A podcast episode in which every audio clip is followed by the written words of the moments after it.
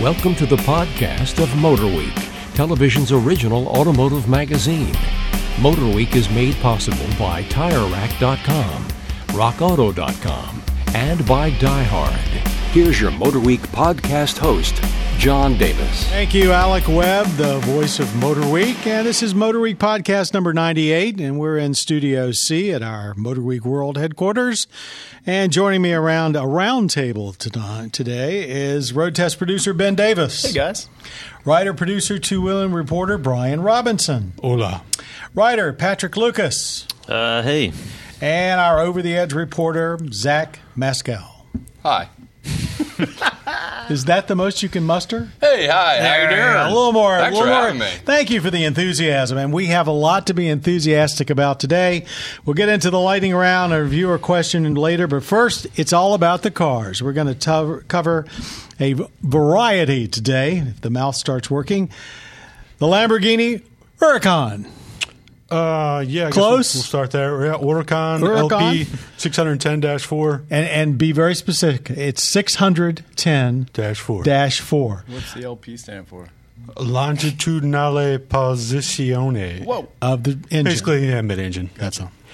Let's start with that one. This Yeah. is the first new Lamborghini since the, the uh, Gallardo. Well, I, don't know. I think Aventador was probably after Gallardo. The Aventador come after? the Ga- yes, yeah, it did. yeah. Okay, but so this this This is the replacement for the continues Gallardo. the Gallardo story. Yeah, the Gallardo kind of launched the now they're uh, Lambo's owned by Audi. Kind of launched uh, with the R8. can you tell Brian and- actually had a chance to to go overseas and drive this car? He's, he's really pumped up about this one. Go ahead. Yeah, it was uh, it was worth the long flight.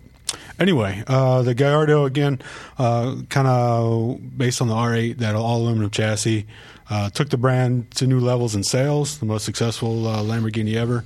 This car kind of continues that. Um, still kind of based on the same chassis, but there's a lot of carbon fiber added into the mix now. And uh, the big, I guess, the big story with it is like a lot of sports cars. I mean, you can't get by with a rough ride and a cobbled together interior and supercars anymore. Which is Um, used to be a, a Lamborghini pretty much trademark. Correct. You know, everyone wants to be their supercars to basically feel like a daily driver, and uh, you know the Huracan definitely uh, achieves that. It's still got all the track performance. It's got the all-wheel drive, um, 610 horsepower, insane amount of grip on the track, um, DSG trans, no manual. Oh yeah. Um, Nice car. but uh, yeah, it's just a blast. When you drove it, Yes. was you know having said what you just said, did you get it? Were you surprised? Did you had you been prepared for it to be so different? Was it actually feel as different as you thought? Um, Because I mean, this car they've they've got a lot based on this car. I mean, a Yeah. lot uh, a lot of their future. It's pretty much what I thought it would be and what I hoped it would be. Um, again, it's it's not totally revolutionary different from the Gallardo, just uh, kind of further furthering where they were going with that car. Hugely refined. but taking a big step. Yeah. Why do you think they avoid the Ferrari uh, penchant for doing drastic styling changes? Well, I think that's a big hallmark is of that look, that super wide, flat look. They they love that. That's what they are.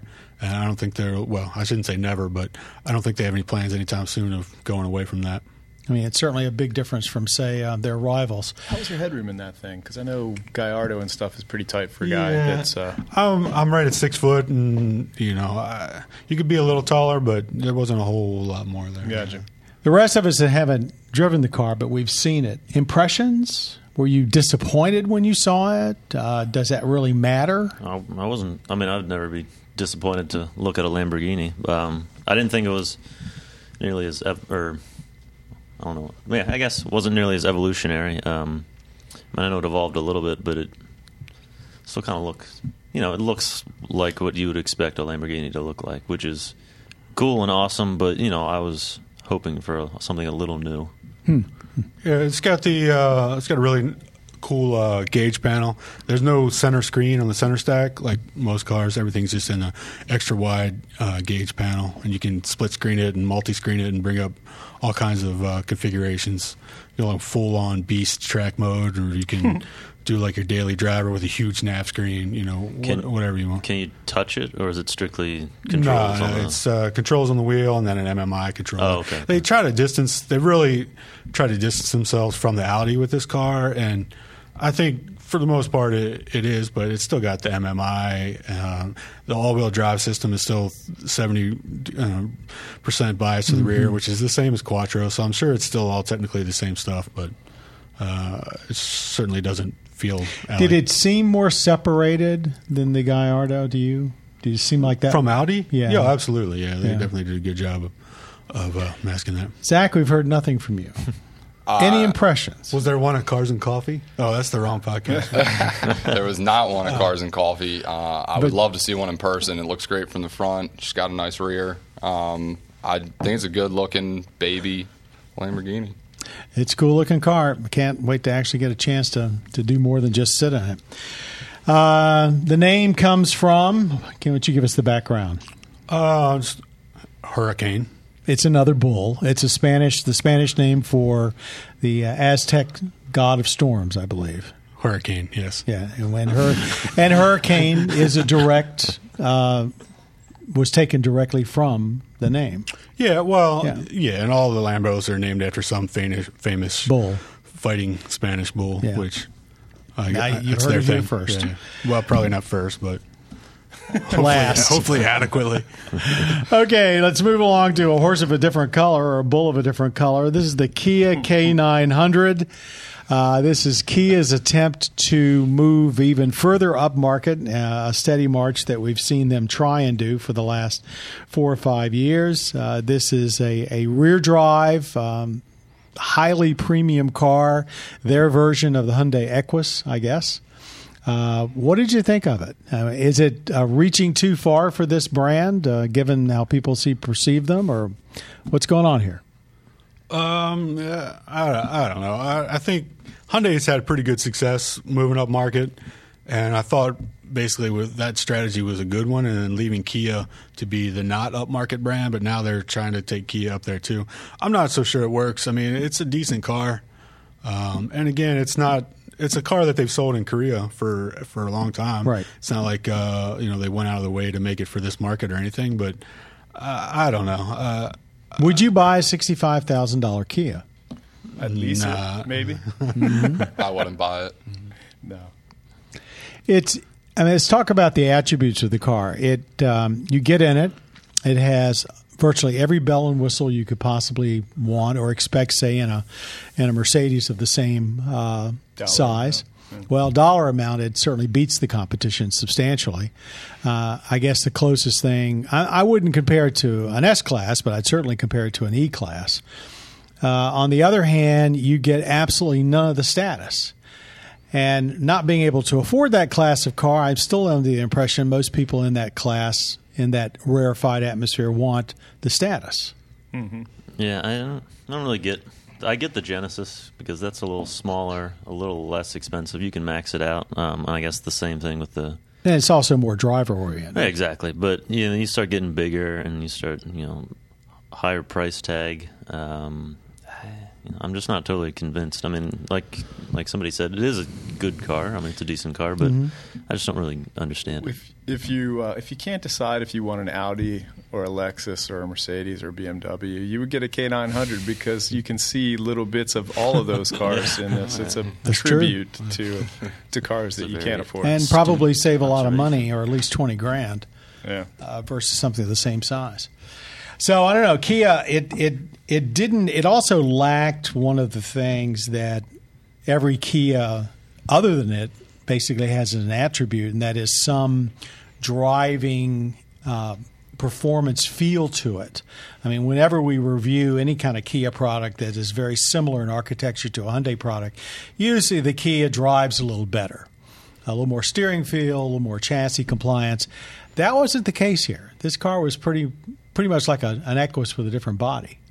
Uh, it was a Luxo boat, like '90s Buick-ish ride Yeah. quality. Had some float. Yeah, I definitely agree with that. Uh, V8 sounded great. I thought it was going to have full air ride suspension, but uh, apparently it's only got dampening adjusting in the uh, higher end.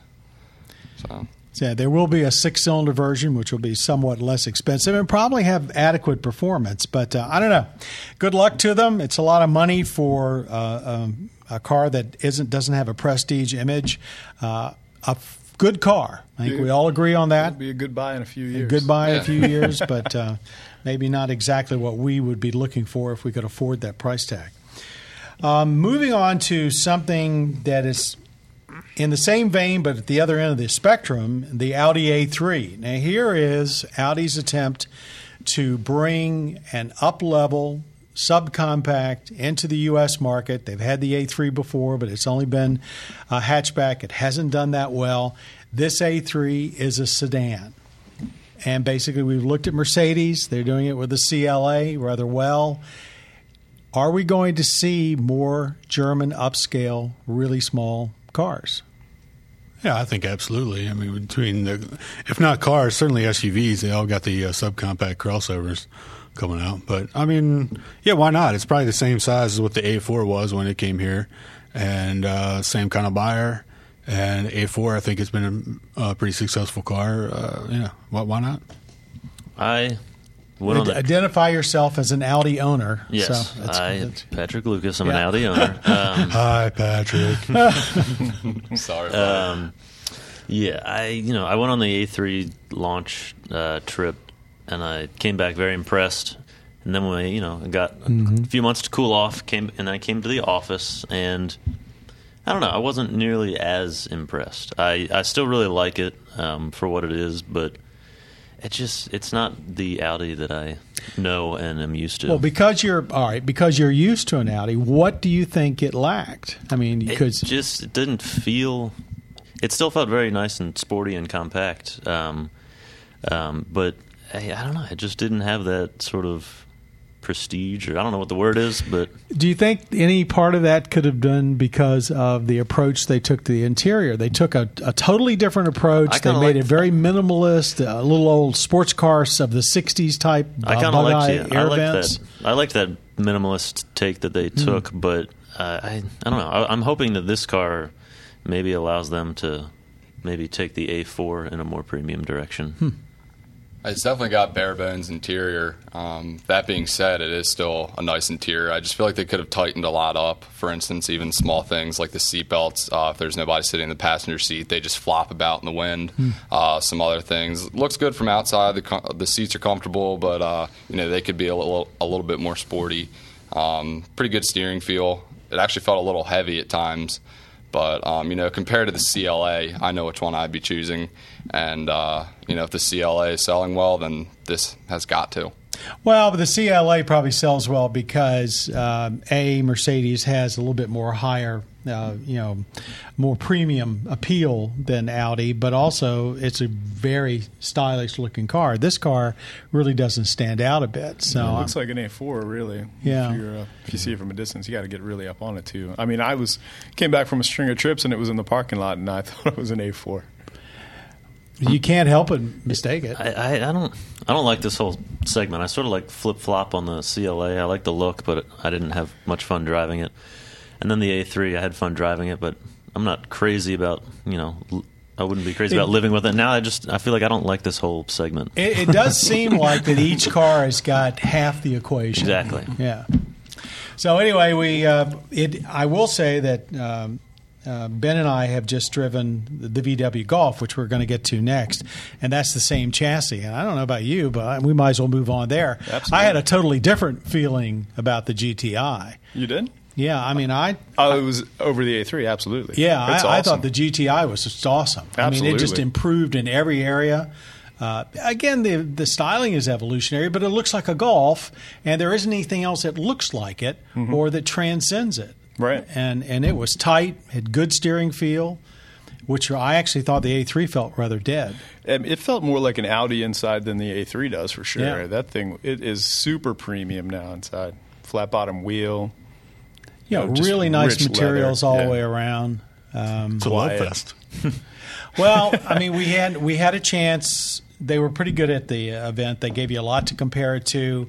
We also had the electric version of it. I mean, they're going to try and expand golf popularity by leaps and bounds. There's the TSI, which is the entry car, which isn't out yet. There's a TDI. There's going to be a the they're taking the Jetta wagon and turning it into a golf wagon. But the GTI, which was definitely um, more mainstream than the last GTI, yet to me it lost none of its driving character. I, I enjoy Cool. it. There's a GTI S now.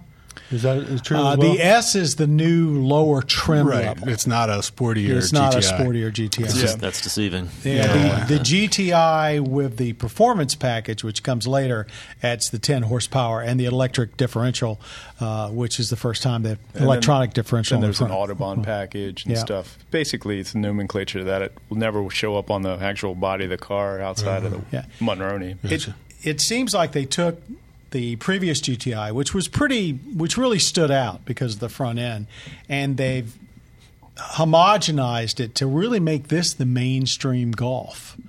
Uh, I mean, you can go lower or you can go diesel, but this is the car they want Golf to be known for. Right, right. Uh, it would be nice if we could go GT diesel, GTD. It- what's the word on that? That- that- Uh, they didn't mention it at all at the event. Yeah, Uh, I heard was that now it's a no go. Yeah. I don't know, but That's too bad because That is. that's a big market. yeah, and who the knows diesel if that's engine's true? new. Who knows if that's true? But just what I heard.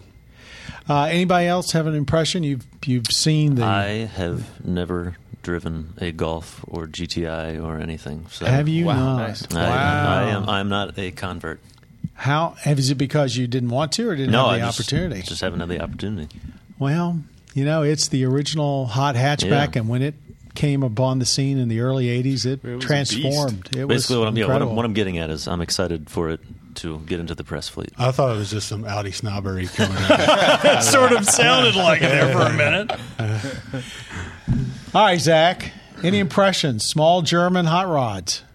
They're awesome. I mean, it's one of the first cars that I ever fell in love with. I think the VR6 was um, the second car to, or the second motor to be in the GTI. But um, I mean, it's just they're continuing to sell well. And Ben came back from the event and he was pumped about it, and I was happy about it too. But then I just got bummed to hear about the diesel thing. yeah, That's it's not confirmed. That's just a rumor. But Well, they they did not mention it all, but I don't think I think because they figure they can sell. I, I don't know. They can sell every diesel Golf they're going to bring in. It would seem like a natural to me to give that buyer something extra, but Yeah, maybe they don't want it. Awesome. But the uh, we'll see. But anyway, the uh, the gist of it is the new um, Volkswagen Golf uh, GTI is going to be a hit, and it's a terrific fun to drive, and it's a I'm good looking- move up. I would market. like to compare one against a WRX here sometime before, maybe sometime this year. At, I think that's at a good track. idea. unlike That's the good plan. A3, you can get a manual in the Yep. GTI. Yep. All right. Yep. Thank goodness. Yeah, that was that's also odd. That I guess they just figure the Audi buyers doesn't want a manual anymore, which is too mm-hmm. bad. But it's the same powertrain, so what what's the big deal? Yeah, I guess save it for the S3 maybe. Maybe. Yeah, they're they're pushing that Audi A3 to a lot of the uh, millennials too. So not too People many are more people tired of are shifting, man. Yeah, mm-hmm. they're Like just me. They don't even want to drive the car anymore. Why would they want to shift gears? That's true. Yeah. If I have to, I will. But uh, You know, I probably won't. I day I probably won't be to around to worry about that. It's time now for our lightning round. Our panelists have two minutes to debate trending automotive topics. Um, when time's up, they're going to hear the bell. Okay. We're talking about all these different models coming in, and a lot of the manufacturers, primarily right now, um, the German manufacturers, and also I think Lexus. Every time you turn around, there's some new iteration of a model. You know, it's the the, the four door coupes. It's it's now Mercedes is going to do two different styles of SUVs. One's for the street and one's for off road, and separate them. You know, is this getting too much of a good thing? Are they just cashing in on their popularity? Does every do these manufacturers need to try and invent new categories or provide absolutely something for everyone? Is it getting too confusing? With that, I'll hush. And what do you think? Well, I don't know how much of it is really new models or just renaming of of other models that have already been existed, where they just called it a coupe. Now it's a whole different model, and uh, so I don't know. Sure, I mean people want variety. You want to have something that your neighbor doesn't have. Uh, I mean, I guess it, we'll get to a point where it is too much, but uh, Yeah, I say bring them on. They can do so much. We're just talking about the the Golf and the A3 on Volkswagen's MQB Mm-hmm. architecture, where they're pretty much every vehicle that Audi and Volkswagen is going to make. It's gonna be that gonna chassis. be the same exact chassis, and they can stretch it and small. They can make it however to fit whatever car they want to fit. So I mean, So why shouldn't they go after yeah, niches? It's the development work is already done. Yeah. I just I had in mind. I don't want to single out BMW, but I'm going to. One series, two series, and all those, and then you got three series X3, four series, four series Gran Coupe X4, five series X5, like, and you just keep, Keep going, and, there's going going to be an and eight or nine series coming. It's just Right. that's, that's a lot to keep track of. And do you? really- I mean, is there a demand for every single one of those? I don't know.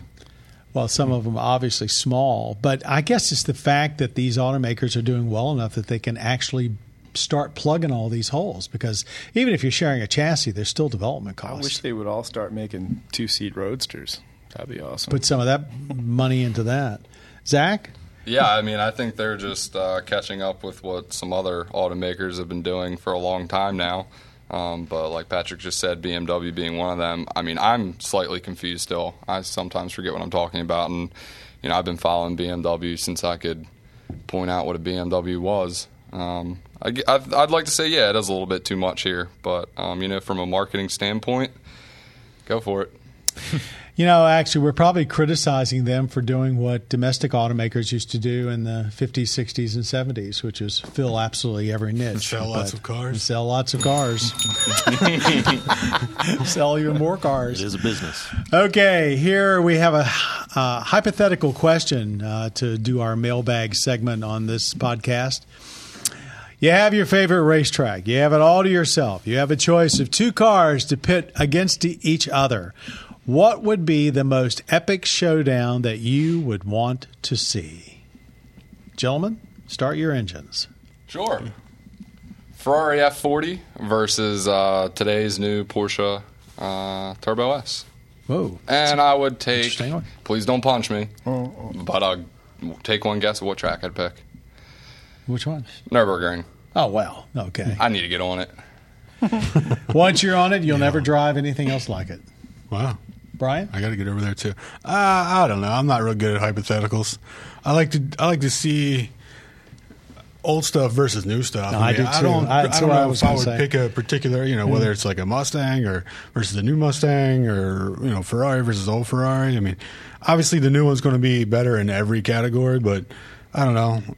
Just to see how things have changed and to see, you know, maybe it is better, but maybe you still like the old one. Just uh, I like old versus new stuff. Patrick? Uh, just off the top of my head, uh, I've been reading a lot about uh, Porsches. I've been very interested to see if they're bringing the Cayman, but they're making that way, cranking the performance on that way up. I'm curious to see how that would stack up against a similarly equipped 911. Or like a last gen 911. Yeah. that'd be you even go. better. That, probably blow it away. Ben? Good one. Um, I would probably pick some old stuff too. I would probably the track doesn't matter so much, but I would think like an old one of those 300 SLR going racing Benzes. No, that'd be kind of cool. Maybe I'd put one of those up against uh, like maybe one of those rally Audi 100s, those full rally things, and maybe the venue would be off-road rally, and I'll put that 300 SLR on the rally track and see what happens. See if it could fly Well, with the doors rally. open. Yeah, they used to rally those things. I think it'd be kind of amusing to go back and look at. Oh, I changed. Oh, sorry, Oh, go, oh, ahead. go ahead. I changed. No, no. Uh, addendum. I would Up, take that and that, that uh, super raced out Audi 100 rally Mm-hmm. car versus uh, uh, one of those Porsche 959 Dakars, the rally stance 959s. Pit one of those against each other. I think it'd be fun to take. I like the old versus new too. I think it'd be fun to take uh, uh, something like that M235i and put it up against a, a 2002 Nice. uh, and say, okay, not so much how they change different performance, but what about the experience for the driver? Right. You know, does is in one case, and my guess would be that 2002 wouldn't nearly perform as well, of course, but you'd really feel a part of the car. Where as good as the M235i is, you'll feel more like a passenger. But I think something like that, where you get into the the actual personal feel that you get, the thrill you get, is is kind of a cool thing. And thank you. That brings to a close our Motor Week podcast number 98. I want to thank, first of all, the folks behind the scene that make everything possible our audio engineer, Jim Bigwood, our podcast, podcast creator, Bob Mixter, and uh, Patrick Lucas, who is also our podcast producer. Thanks, me. Patrick, for being here also as one of the reporters. And we also have Zach is here as our over the edge reporter. He had a lot of contribution today. Thank you, sir. Thank you. Ben Davis, as always, Thanks, guys. and Brian Robinson. We wouldn't be able to do one without you. Wow. And thank Here's you all for listening to our podcast, for catching Motor Week on both public television and for Velocity. And until next time, I'm John Davis. Thanks for listening, watching, and being with us on Motor Week. You have been listening to the podcast of Motor Week, television's original automotive magazine. Motor Week is made possible by TireRack.com, RockAuto.com, and by DieHard. For additional information on podcasts, videos, and showtimes, visit our website at motorweek.org. And watch Motor Week, television's longest running automotive magazine series each week on your local PBS station.